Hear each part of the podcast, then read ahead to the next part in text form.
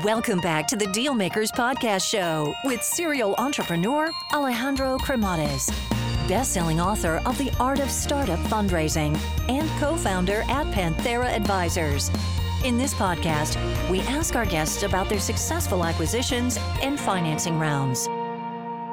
So, this episode is brought to you by NordPass Business. Again, small businesses and startups, they often work with limited resources and reduce costs wherever possible. While this is sometimes practical, cybersecurity is one area where you don't want to cut corners.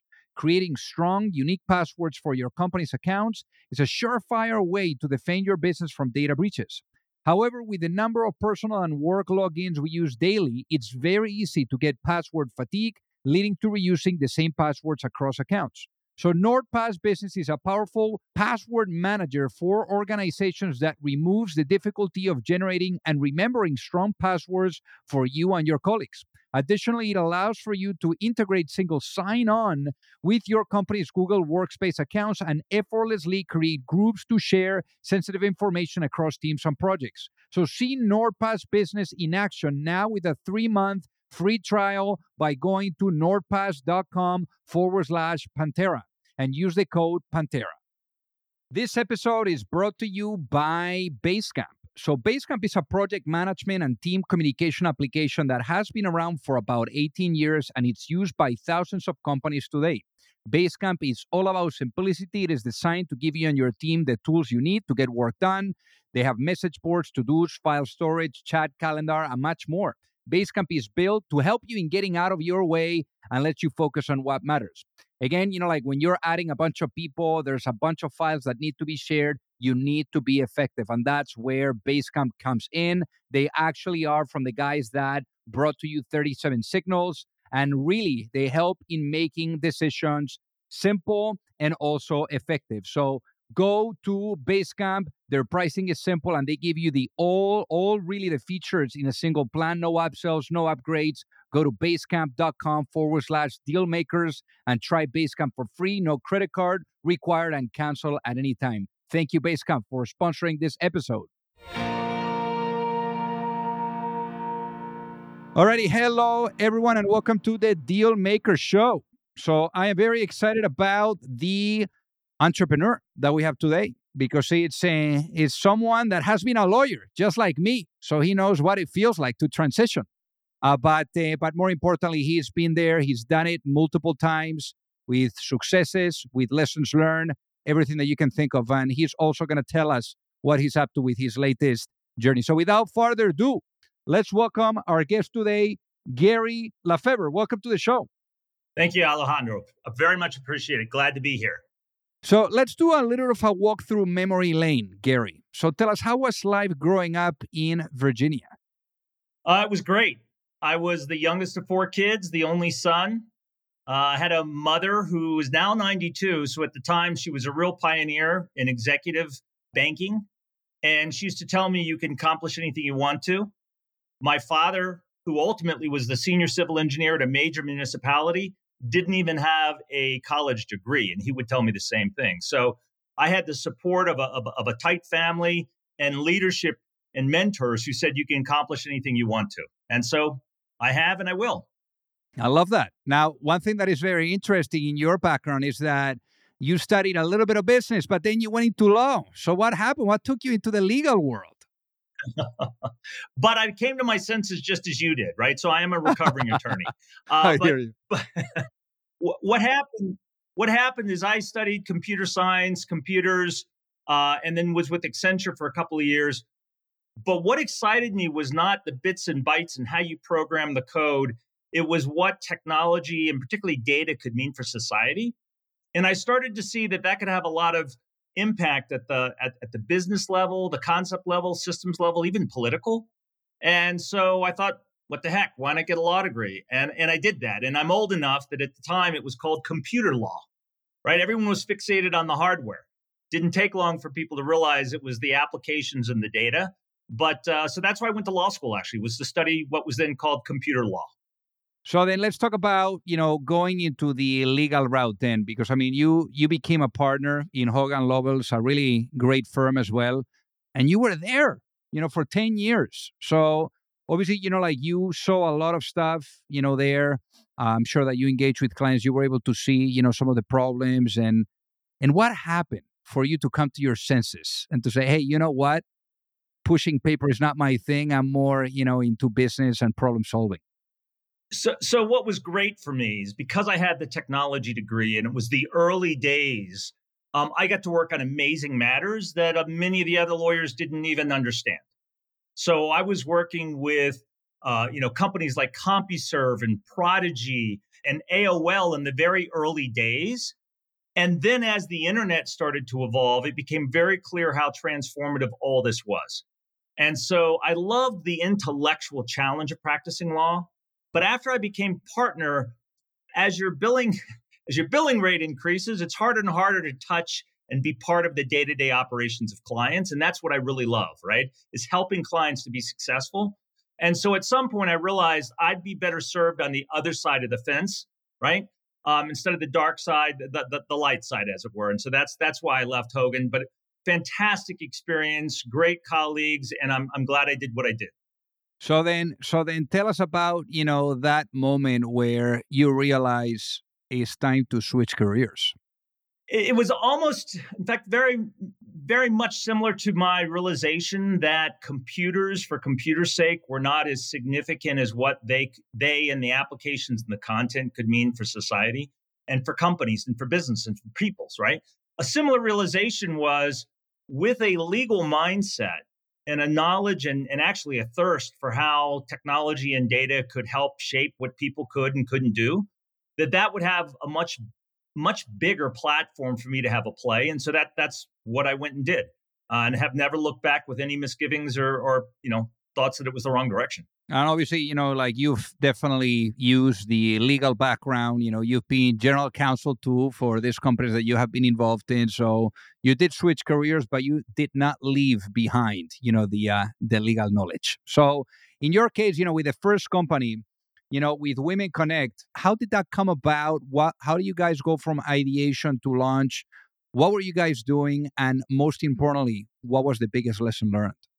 Yeah, so uh, the founder of, of WomenConnect.com was a woman named Susan DeFife, who was very active both in politics as well as women's organizations. And she had a theory, which is very true, that women do business differently than men. And that by having a company that took advantage of and allowed women to network and to provide the types of support that they provide to each other while enabling them with business concepts and, and opportunities you would strike a chord that was missing in, in the market. And she was absolutely correct. And so it was a great opportunity uh, for me, because even though I was the only son and three sisters, I'm still a man, right? To learn a lot of these things. And, and what I really learned to realize is it's not the exclusive province of either gender, but that women tend to be more cooperative. They tend to look for the win win win as opposed to just being aggressive. And so the, the dual win at Women Connects was both being a partner with, with Susan DeFife to take that company where it went. I left when it was being sold to a bank, and also to learn some more of those cooperative type business skills that I think, particularly if you do business internationally, you realize it's just not a matter of gender. It's also a matter of different societies, jurisdictions, backgrounds, and being able to be open to those and to not only respect those, but embrace those and make the use and benefit of the differences between people was a fantastic learning experience. So, the outcome of womenconnect.com is I learned a lot about dealing with people who have different business perspectives and objectives. There, one of the primary differences, obviously, was gender. But in doing that, I also learned that when you walk, work with people from different backgrounds, societal positions, uh, ge- geographies around the globe, looking and embracing those differences actually makes you a lot more intuitive and responsive and anticipatory of what can happen. And that's really an asset when you're doing business globally. So while womenconnect.com exposed me to a lot of the unique aspects of women business owners and professionals, in doing so, it also helped, I think, expand my view of what you should look for when working with people, hopefully quite different from yourself. So then, tell us about Internet to Anywhere because that was your next your next business. So tell us about what was the business model there and what was the lesson learned. So uh, it was a fascinating experience. Uh, a founder of an Israeli tech company whose name was almost my name, but in Israeli, Gideon Lefebvre. Amazing person. At one point, he was the head of the Northern Artillery Command for Israel. But he had this vision. And again, this is a while ago. He had this vision that the internet should connect anywhere. So this is before TG, uh, 2, 2G, second generation telephony. And so he actually developed and patented technology that would enable you to signal a device, any device, and wake it up and wake up a particular application. Now, that may seem just second to all of us now, secondary and assumed, but this is before any of that. And so he actually was very early on. The closest you had to that kind of technology was IM messages in the very early days.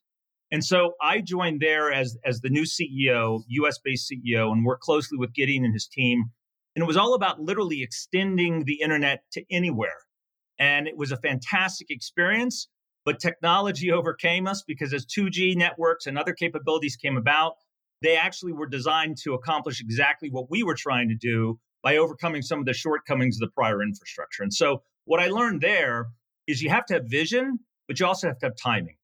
And the best vision in the world can be overcome with the timing of technological advances, as as what's happened at Internet Anywhere. Now, in this case, you know, like for you, you know, this was a nice segue for FTEN. So obviously the um the FTEN, you know, like was a pretty successful outcome, you know, so probably the the the one of the biggest that you've had to date. But FTEN, you know, tell us what was the business model of FTEN and then what was that uh, outcome? What was that exit that you guys did? Absolutely. And you'll start to see a pattern here. It's always looking for things that other people haven't seen yet, right? So with Gideon at Internet to Anywhere, it was all about actually expanding the internet everywhere. People hadn't seen it yet, but they caught up. At FTEN, it was quite different.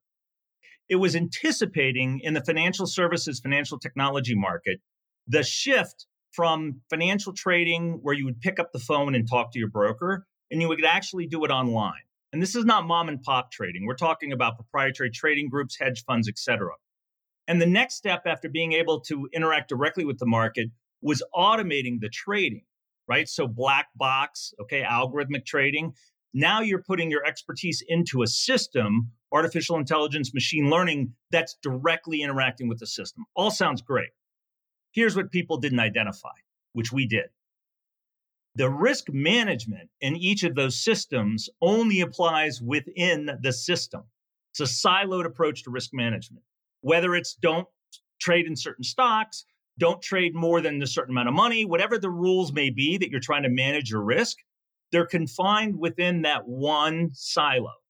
And the reality is, you walk by a trading room and you'll see people with six, sometimes 10 or more uh, screens on their, their desk. They're each silos. So not only do they not have cross siloed risk management, they also can't take advantage of cross siloed opportunities. So we developed, patented, and deployed the first technology that actually enables you to cross those silos and see in real time within milliseconds what your trades were going to do vis-a-vis each other. So it's not that you could see everyone else's trades, but you actually see yours. And since in the in the trading industry, different people have financial responsibility, with your permission, you could also allow them to see it. So, what did this mean? For the first time ever, it was truly real time transparency. And when you have real time transparency, you can now exert real time control. And what that meant, surprisingly perhaps, was that these hedge funds, these proprietary trading groups, could sometimes get 10 times as much money to trade because the bank who was backing them knew they couldn't put a hole through the floor right? And so, again, for the first time ever, different slices of data for different people for different purposes, where you're maximizing revenue and upside by minimizing fat finger mistakes, bad trading. It can't make a good trader out of you, but could it could stop really bad things happen that you didn't intend. And so when the flash crash happened, where trillions of dollars were sucked out of the US market in minutes because of black boxes fighting with each other, NASDAQ OMX, who in the US has several exchanges, but globally powers more than 100 exchanges, they swooped us up for nine figures and said, we need to put your technology everywhere around the globe. And so what we learned there is that you can actually maximize data value by minimizing misuse of data. And it's not so much a risk management play as it is a data value maximization play on the shoulders of risk management. So we'll get back to our conversation in a minute. But if you're an entrepreneur or a sales leader, you'll want to listen to this. Let me tell you about Wingman. Not, no, no, not Tom Cruise. Wingman is a conversation intelligence tool that helps folks like you coach and scale up their sales teams really fast, really easy. Now, I know you know scaling is not just about hiring. Getting the team up to speed can be the real speed bump. Well, Wingman can help you in getting that. It lets you build call libraries with game tapes relevant to every sales situation, complete with highlights and notes, and it's asynchronous. I mean, repeatable sales training engine. Not just that, Wingman even helps during sales calls with contextual battle cards and monologue alerts. The great thing about Wingman is that it plays nice with all your existing tools like Salesforce, HubSpot, Zoom, Teams, and Google. It even syncs up with Slack so you don't have to log into your CRM all the time for deal updates. So head over to trywingman.com to give it a try. That is T R Y W I N G M A N dot com is just the wingman your sales needs to really predictably beat revenue targets quarter after quarter. This episode is brought to you by Partner Hero, which provides customer service outsourcing that's built for the needs of scaling and high growth startups. They offer flexible terms, fast onboarding, and the ability to scale teams quickly. Perfect for fast growing business. I mean, let's face it, you know, you're all startups. You know, it's time for you to really stop trying to do absolutely everything. You need to get yourself out of the support inbox so you can actually focus on growing your business. So again, Partner Hero is flexible. They have quality assurance. They have offices around the world to really provide that help and support that you need. And if you're ready to bring in outside customer support help for your startup that feels like it's part of your existing team, then check out Partner Hero. Head over to partnerhero.com forward slash deal makers to book a free consultation with their solutions team and mention that you heard about Partner Hero from Dealmakers and they'll waive the setup fee. So, what about the uh, level of uh, visibility that this gave you into exits? You know, because obviously, you know, nice outcome, you know, so now you get to see the full cycle in a really positive light. So, what did you get from that? Yeah, learned a lot. Um, and, and really, what it is, is if you're looking to sell your company, you are not going to be successful. If you're looking to change the world and you find someone who's aligned in your vision of what the world should be, you have got an exit and you've got a fantastic opportunity to work with them for at least several years as you help them to get going. And so in that instance, you had, and, and I'd have to say one of the most transformative things I learned both prior to the sale to NASDAQ OMX and afterwards is that most people viewed risk management as reducing bad things. And that's a very important part of what risk management is. But when you look at risk management as a doorway to actually maximizing good things, all kinds of crazy positive things happen. And that's a lot of what I learned there. And that actually, the next company I was with was actually within NASDAQ. And that was an example of that, right? So we had an idea. Uh, there was a contest within NASDAQ. They called it the BHAG contest. Who could come up with the biggest, hairiest, audacious goal? Right? And then you'd have contests and see who could get funded. And the, the BHAG that myself and my business partner at the time, and still Ted Myerson came up with, was what if we put financial trading data in the cloud, the commercial cloud? And that actually had not been done for many reasons, but one of them was broker dealers have to keep their data for seven years for many different transactions. And they have to keep it in write once, read many format, worm, preventing erasure or deletion had never been done in the cloud. And so we actually had the audacity, right? Big, hairy, audacious goal to go to Seattle and meet with Andy Jassy, who now runs all of Amazon, but at the time he was running AWS. And we said, look, we got a fantastic idea for you. What's that? Put this financial data in the cloud. Can't. Why not? Because there's always a key. there's always a key that allows changes or deletion, and you can't have that. So, with my legal background, literally myself, another colleague from NASDAQ, and two AWS engineers locked ourselves in a room and said, how do we overcome what seems to be an insurmountable you know, limitation on this business opportunity? Very simple. And as a, as a recovering attorney, you'll appreciate this. It's called escrow. Put that key in a box figuratively, right? And make it that it exists. But in order to access that, you have to have at least two parties agree. We got the SEC, the Securities Exchange Commission, and FINRA to agree to that. And over time, the technological implementation of the concept has gotten much more advanced. But the fact that you could actually now have financial transaction data in the cloud and guarantee that it would not be modified or deleted without participation by a number of parties, therefore giving you that backstop, was huge and has opened up, I don't even want to guess, the billions of dollars of transactions that now occur in the cloud. But it's something people said couldn't be done. And you just had to approach the problem from a different direction and perspective. And yes, a solution exists. So, I mean, in, in, in your case, this was the perfect segue into your baby now, Anonos. Oh, so, absolutely. Uh, so yeah, so tell us about tell us about the sequence of events that needed to happen because obviously in Nasdaq, you know, now you were also part of doing that um, that uh, transition, that uh, part of doing a deal, you know, doing an exit. But now, you know, all of a sudden, perhaps the time has come to really start your next company because once a founder, always a founder. So, so tell us about those different events that needed to happen in order for you to bring Anonos to life. So, Gary, for the for the people that are listening, Gary, what ended up being the business model of Anonos? How do you guys uh, make money? Yeah, so the reality is, if you look at what we did with FTEN, we exploded the expanse of what it covered, and we also reversed its approach. What the heck does all that mean? Well, FTEN was all about relinking data that appeared unlinked and uncorrelated in the financial markets. And the epiphany we had is that there's much more data than financial data. So, what if we could address the entire market of data across all different vertical industries on a global basis? And the idea there was by inserting structured chaos into data streams, something people thought we were absolutely crazy to even think of because you didn't have to do it. You actually could then reverse that process so you could selectively reveal data. So much as we learned at FTEN, risk management for risk management's sake is only reducing liability.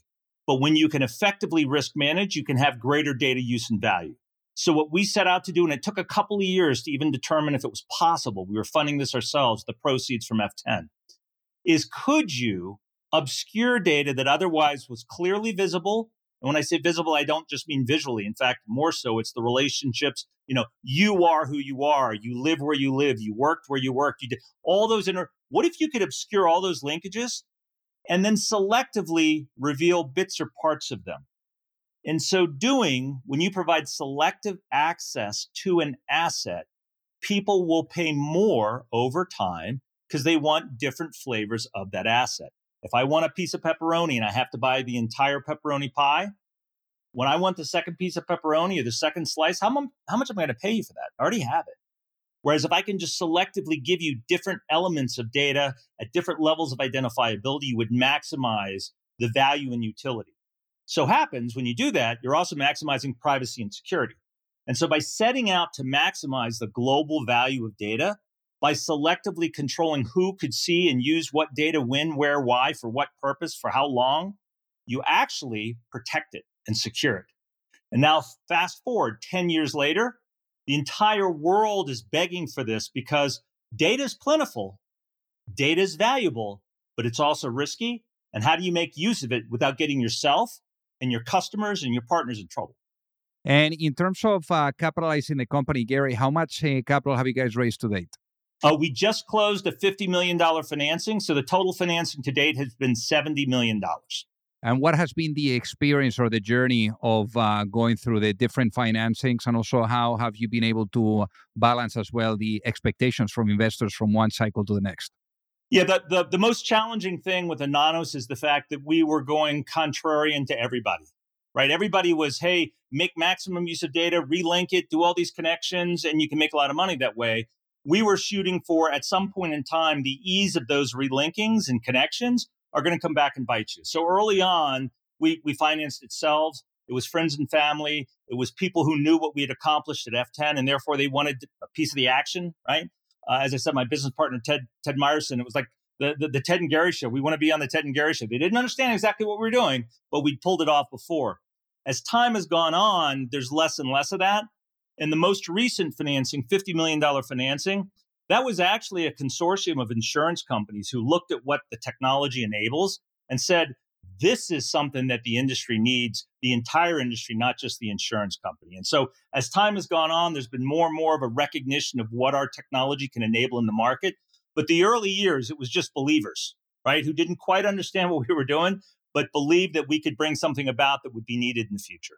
So then let me ask you this. If you were to go to sleep tonight and you wake up in a world where the vision of Anonos is fully realized, what does that world look like? That world is actually one where companies can control how much of their data is provided to their partners, okay, to the government, to each other, and to their customers in a way that is only the level that they want. And just as importantly, the consumers, the customers have that same control as well. So it's selectivity. Everyone can share that level of data that is needed and necessary and agreed upon, but no more. Because that information surplus, when you give people more than they actually need or ask for, is not an asset, it's a liability. And it also reduces the value of the asset that you want to share. So that's the future where people can feel comfortable. They can mathematically and auditably prove that the data that they're sharing is no greater than needed and what they approved. That actually maximizes value for everybody and minimizes risk to everybody as well. And also, in terms of scope and size of the business, I mean, how how big is the is, is the company? How big is Anonos today?